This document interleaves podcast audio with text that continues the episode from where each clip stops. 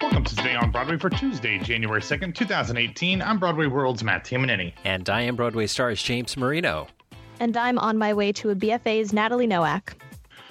Everybody, we want to wish you a happy new year. I hope that not only you, James, and Natalie had a great New Year's Eve and then New Year's Day, uh, but everybody out there listening, I hope you had a safe, happy, and healthy start to your 2018. Um, we've been away for a while, so some stuff has happened. We're going to talk about that. But the first thing I want to mention, Natalie, looking forward is is on your next episode of On My Way to a BFA, you're going to be answering some listener questions as the process for people applying to BFA programs is kind of getting hot and heavy right now. So do you want to mm-hmm. give us a real quick look at what you're looking for and how people can send in questions to you if they either are somebody who's starting the process or might know somebody who is going through the process?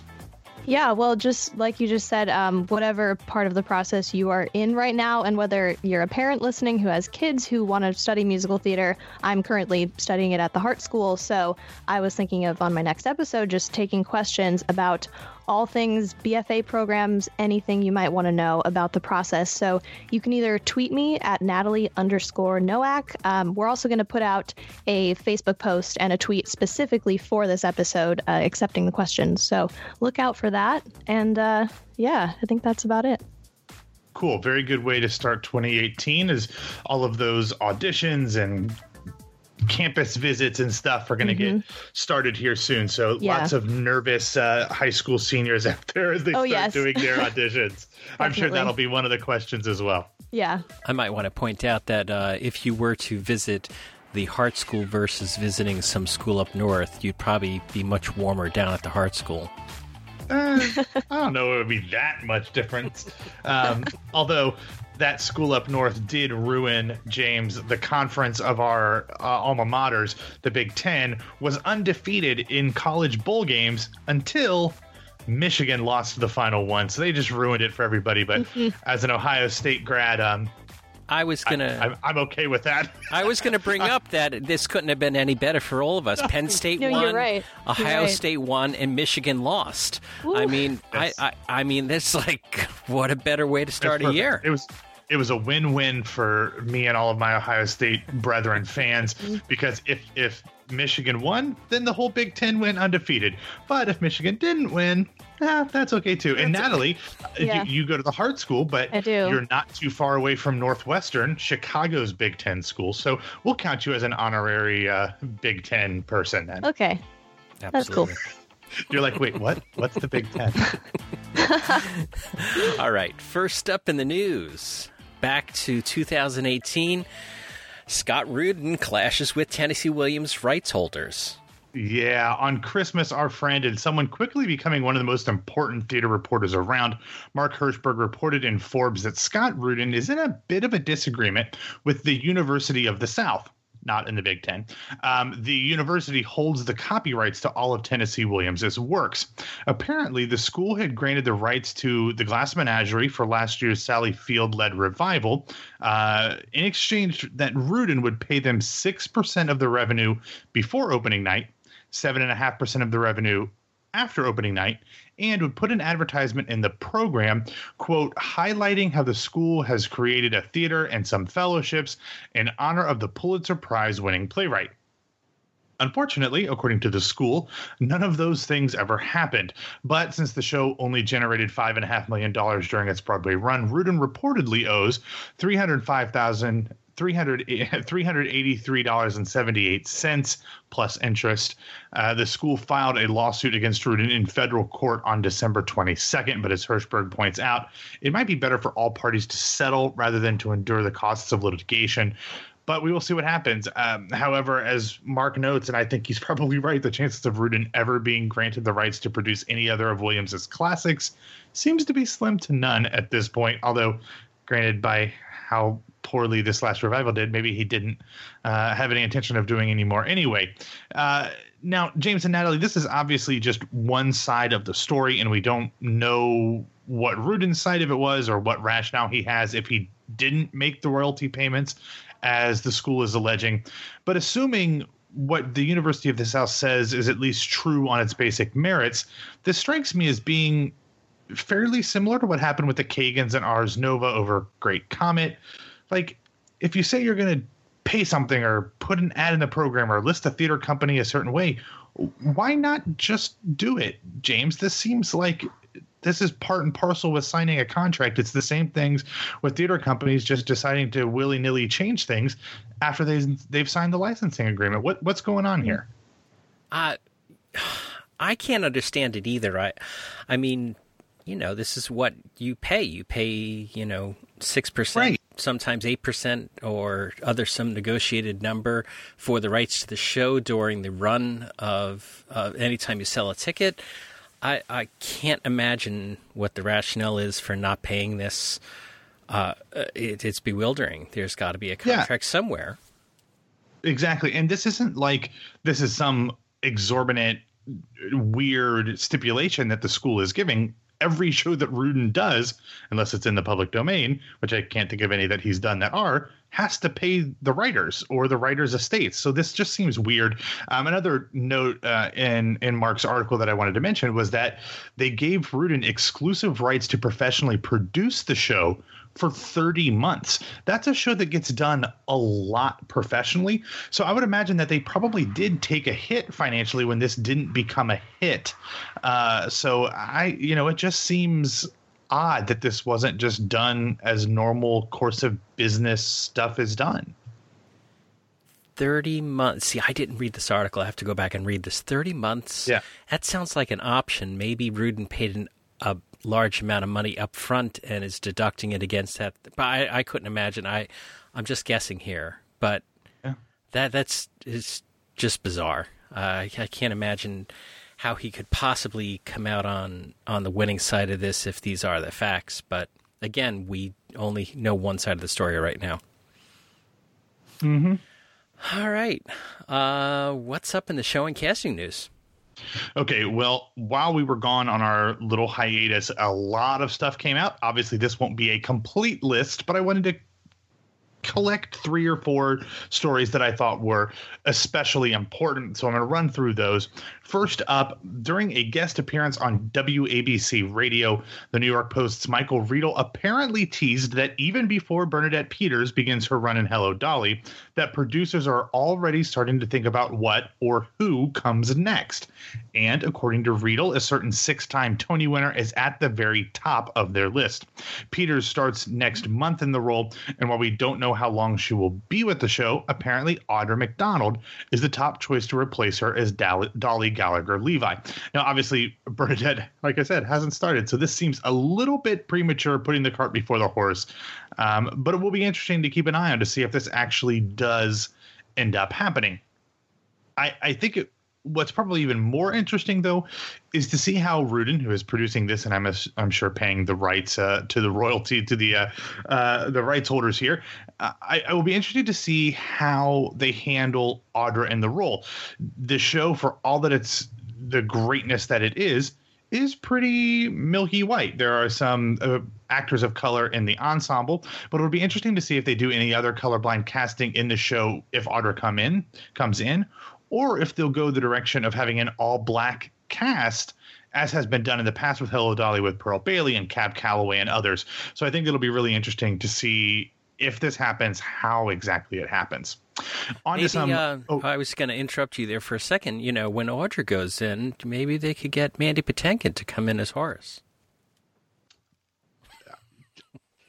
I'm not ten foot pole, not even okay. going near it. All right. Thank you. Beth uh, on... to lead the Muny's Gypsy. yeah, speaking of a Tony winner who would be uh, just a stunning dolly. Over the break, it was announced that Beth Leavel will play Madame Rose in the Muny's upcoming production of the Gyps- of Gypsy this summer. As we've discussed before, the Muny will celebrate its 100th season this summer. Unbelievable. No other casting has yet been announced, but the production will run from July 27th through August 2nd in St. Louis. In the press release announcing the casting, Mike Isaacson, who's the artistic director and executive producer at the Muni, said that he asked Level to play Rose at the opening night party of Bandstand which of course she co starred in. Leavel won a Tony for playing the title role in The Drowsy Chaperone and starred in the out of town tryout for the musical Prom, which will be coming to Broadway later this fall. So this would be a nice little gig for her over the summer if she does continue with that uh, Casey Nicholaw directed show uh, I believe it starts in November. I think is when uh, either that's either opening night or the beginning of previews. So that's really exciting. And then speaking of things that happened over our little break, we didn't have any shows of Today on Broadway last week, but we put some other things in the feed at the time. And one of those things was a new episode of Broadway AMA hosted by our Caitlin Milligan, in which she spoke with the writer and star of Bright Colors and Bold Patterns, Drew Droege. In the interview, Droege mentioned that he had to go back to LA for he's on the new Heathers TV show and he's writing for the Netflix animated series Big Mouth. So he had other things to do back in Hollywood, but he said that there could be a longer life for the show, either with or without him. And apparently, since that interview, we found out what that meant. Beginning on January 17th, Jeff Hiller will take over the one man show, which is directed by Michael Urie. He will have a, a new opening night for his run on February 4th. Hiller has appeared on 30 Rock and Nightcap, as well as on Broadway and Bloody Bloody Andrew Jackson, in addition to a number of Shakespeare in the Park performances as well. So that'll be interesting to see how that show moves on without its creator in the starring role. And finally, in this section, while we were on that mini hiatus, it was announced that Tony winner Shuler Hensley and our friend Alexandra Silber will be a part of an eight hour marathon of music, dance, film, and conversation, exploring the life and career of Leonard Bernstein on May 19th at New York City's Symphony Space. 2018 marks the centennial anniversary of the composer's birth, and the event will include a concert entitled Bernstein and Broadway, in which stage stars will sing from Bernstein's musicals selections uh, from his chamber music and choral compositions, as well as dance pieces set to his compositions as well, will be a part of it. Hensley and Silber will star in a semi stage production of his one act opera Trouble in Tahiti, which will be directed by his daughter Jamie. The marathon will uh, also include conversations with family members and friends, as well as television clips as well. Admission is free, and uh, there is a premium seating option that's available for a $100 or more donation. Uh, guys, I think we're going to be seeing a lot of these types of retrospectives throughout his centennial year. In fact, as we've discussed before, Laura Osnes, Aaron Tveit, uh, Annaleigh Ashford, and Christopher Jackson got us started on New Year's Eve with PBS's Live from Lincoln Center. Did any of you guys happen to see that on the 31st? Yes, I actually caught bits and pieces of it um, while watching some of the other New Year's things on TV, but I did catch some of it. So how it was great. How was it? It was good. I really enjoyed it. Very cool. I've got it on my yeah. DVR, but I, I haven't watched it yet. Apparently, you were too busy watching Mariah Carey complain about not having hot tea. no? Oh, well. But either way, I think we're going to have a lot of, of Lenny coming up over the next calendar year, and uh, that's always a good thing as far as I'm concerned. All right. Next up uh, in the oh, news. Oh, boy. Are you ready? Yeah. I'm Deep ready. breaths, James. Deep Okay. breaths. Count to 10. Lena Hall plans ambitious project for 2018.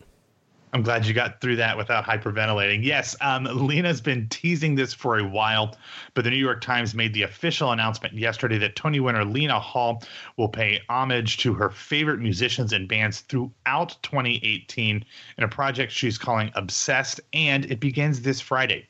The project will include a new EP album on the first Friday of every month, as well as a music video every week.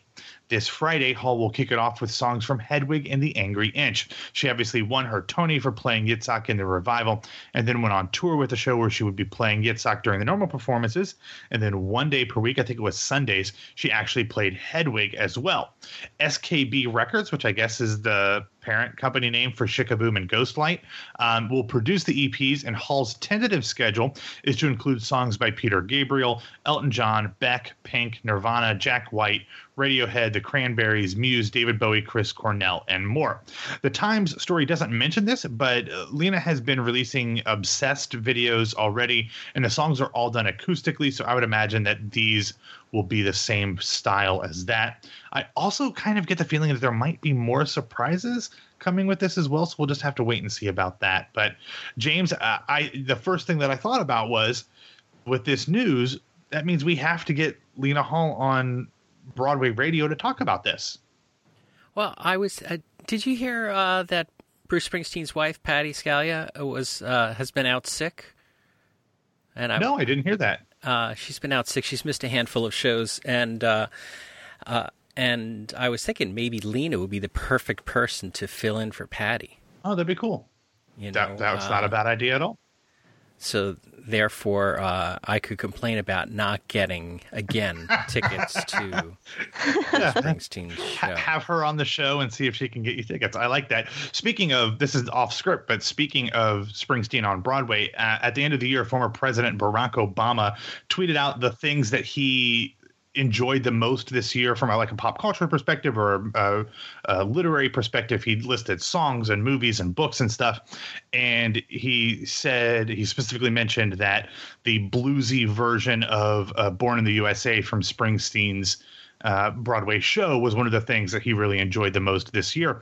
And it got me thinking I, I don't know that we've heard anything about whether or not he was going to release an album with the songs from the show.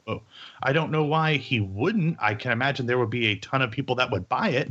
Yeah, so maybe that. I, yeah, and and especially if they are doing somewhat different versions of these songs, um, yeah, it could be could be something to look forward to as well. Maybe there's an ESPN alert about that. Um, Sorry. Did you guys hear that the uh, Clintons went to the band's visit? Yes, yes, yes, yes. Oh yeah. I don't, think, I don't think we talked about that. I think it was in the time when we were uh, all out shopping and getting ready for it and stuff like that. but uh, Bill, Hillary, and Chelsea uh, at the band's visit. So uh, it was a merry Broadway Christmas for, for many people. It feels like. Also, I wanted to go back to Leonard Bernstein for a second. Uh, it, you know, every year or so, we keep on hearing a. Um, uh, rumors about a Candide revival. So I wonder if this will prompt uh, more talk about a Candide coming back hmm. to Broadway. Even well, they did. Yeah, they did one big one somewhere last year with uh, I don't know if Hal directed it again or not, but there was I think Michael Urie played Candide. Um, oh, New York City something. Opera did it. New York. Yeah, maybe that was it. Was uh, Urie in that? I don't know who was in the cast there. Uh, let's see if we can find that out. Uh, oh, they are also they're also doing it at L.A. Opera uh, this actually this month. Now that we're talking about it, uh, with um, Christine Ebersole and Kelsey Grammer in it uh, as well. So that's uh, an interesting one. But yes, Linda Lavin was in this one. It was directed by Harold Prince, who directed the original, of course. Um, strolling through, who else? Oh, J. Armstrong Johnson was who I was thinking. It wasn't Michael yeah. J. Armstrong yeah. Johnson was in it. So Gregg Edelman uh, was in it as well, which is awesome. Uh, he's one of the best. So yeah, all right. So, uh, in the recommendation section, what do we have? Two very different things. One is a really great article that was released a couple days after Christmas uh, by Peter Marks in the Washington Post. And the headline just reads As tourist friendly musicals take over, Broadway no longer belongs to playwrights. It's a, it's a fairly long, you know, I mean, article. It's not a short little hit, but um, it's not super long, but it, Peter basically goes through and makes the case that the way that Broadway is constructed now, that new new plays just don't have the opportunities to have commercial runs on Broadway anymore, like they did in generations past with the legendary playwrights like you know Miller, O'Neill, Wilson, and all those types of people. Um, he says, and I'm going to give you a little quote here. As a result of these trends, the playwrights of America don't aim for Broadway anymore. The most storied platform for theater in the country, maybe the world, is no longer the place that many of the most accomplished dramatists think of as a natural haven for their work. Um, he talks about kind of the rise of off Broadway and regional theaters as where the new works get developed and how maybe not for profits are still the only place that Broadway can have new works um, without having some huge big star attached to them. But um, it's an interesting article. It's one that's a little challenging because as someone who loves, you know, straight shows and want to see them be successful and then also want to see those playwrights have the money that a, a successful Broadway production brings them to be able to go out and do other things. It, it's a tough read. I don't know that I agree 100% with everything he says in there, but I think it's important for anybody who loves uh, the art of of playwriting. Uh, and then the other recommendation, James, you sent, um, it was Jake Gyllenhaal visited um, the Hollywood Reporters Awards Chatter podcast. I didn't listen to it, so give us a real quick rundown of what good old Jake talked about. Uh, so Jake is uh, a great interview and talking about his roots in theater and how Sunday in the Park came up and how his other stuff happened and he, when he did Constellations on Broadway and how uh, how he really has very deep roots in theater that I didn't realize and um, that he was actually uh, uh, that I think it was Maggie was in the business first, and then he got into the business, and uh, and how that all evolved. It's a very interesting cool. uh, listen, and if you are a fan of Jake's or uh, or just a fan of theater, I, I would take a listen to it. They he Jake freely quotes, you know, Sondheim without any, and not not just Sunday in the Park, but he will quote all sorts. So you know that he didn't just, oh, this is a good gig. I'm going to do this gig. You know that he really is a it has a deep base of knowledge of uh, of theater. Yeah. Uh, it's well, very interesting. Yeah, on that show, I didn't. I haven't listened to this episode, but I have listened to the show before. Scott Feinberg, who's the yeah. the host of that, um, the first question he always asks is, "Where are you from, and what did your parents do for a living?" Both of Jake's parents are in the movie and TV business. Um, so it's interesting that while his sister kind of went that direction first, he was more drawn to the theater. That's uh, that's really interesting, and I'm glad that he's kind of making a, a, a little bit of a cottage career in uh, in Broadway shows, and hopefully we'll see it uh, uh, continue to happen even more. And maybe Maggie, after she did Damn Yankees for Roundabout that concert, maybe we'll see her on stage more too. Jake uh, talked about um, during high school when he was first uh, uh getting cast in big movies, um, and he went out for his high school his high school uh, play and didn't and didn't get cast in it.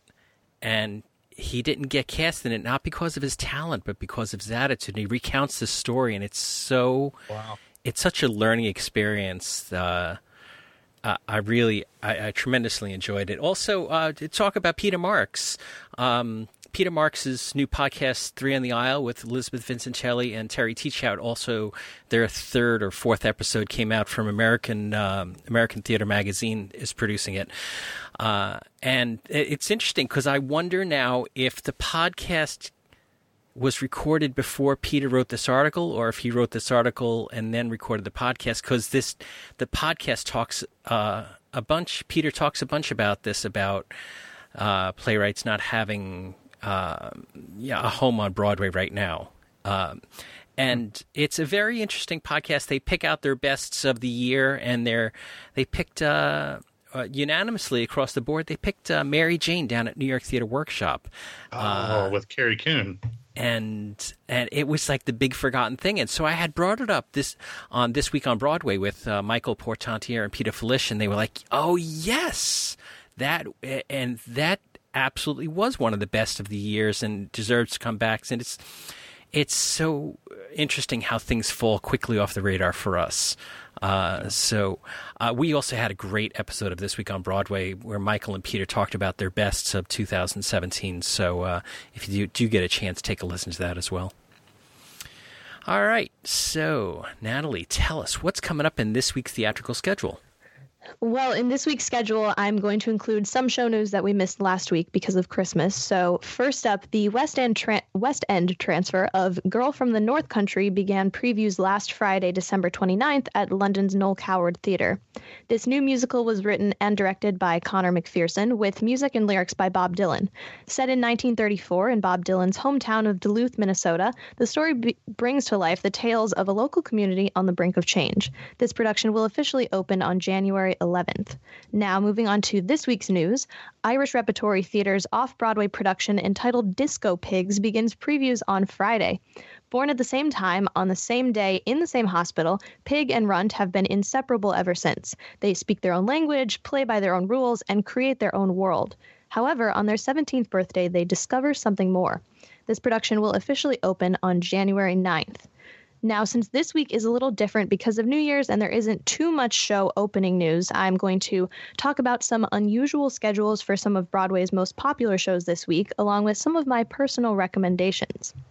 Ooh. So, first up, Aladdin will be adding a 1 p.m. performance on Wednesday, and then on Sunday, there will only be one 3 p.m. show. Anastasia will not have a matinee on Wednesday. Instead, they will only have a 7:30 p.m. performance. So, if you're planning on trying to get tickets to a Wednesday Anastasia matinee, I would consider switching your plans and go see one of my favorites, Kinky Boots, on Wednesday because they will be doing two shows, 2 p.m. and 8 p.m., which Wednesday is usually their day off. So, it's a different schedule. Uh, now, Chicago is in the same boat as Kinky Boots since they will also be doing two shows on Wednesday, which is a special schedule just for this week. The Lion King will be performing a 2 p.m. show on Wednesday in addition to their regularly scheduled 7 p.m. show. School of Rock is adding a 7 p.m. show on Wednesday along with their usual matinee, and then on Sunday there will only be a 3 p.m. show with no evening performance. Waitress will not have any performances on Wednesday, so I would recommend seeing Wicked that day. you would recommend seeing Wicked every day, Natalie. You're, right. You're right. um, now, moving on to some show closings for this week. The New York production of Spamilton, an American parody, will close on Sunday. Lincoln Center's off original Broadway production uh, entitled Junk will close on Sunday as well. Lincoln Center's off Broadway production The Wolves will also close on Sunday. Mary Shelley's Frankenstein will close on Sunday at the Pershing Square Signature Center. And lastly, Irish Repertory Theater's The Dead 1904 will close on Sunday. And that's it for this week's schedule. All right, Matt, why don't you get us out of here? All right, thanks for listening to Today on Broadway. Follow us on Facebook and Twitter at Broadway Radio, and you can find me on Twitter at BWWMatt and subscribe to Something Like A Pop on iTunes, Stitcher, Google Play. Natalie, where can people find you? You can find me on Twitter at Natalie underscore Nowak and the same name on Instagram. And my name is James Marino from BroadwayRadio.com and BroadwayStars.com. Thanks for starting off this shortened week with us. It's Tuesday. It's time to go to work. And uh, Matt and I will be back and talk with you tomorrow.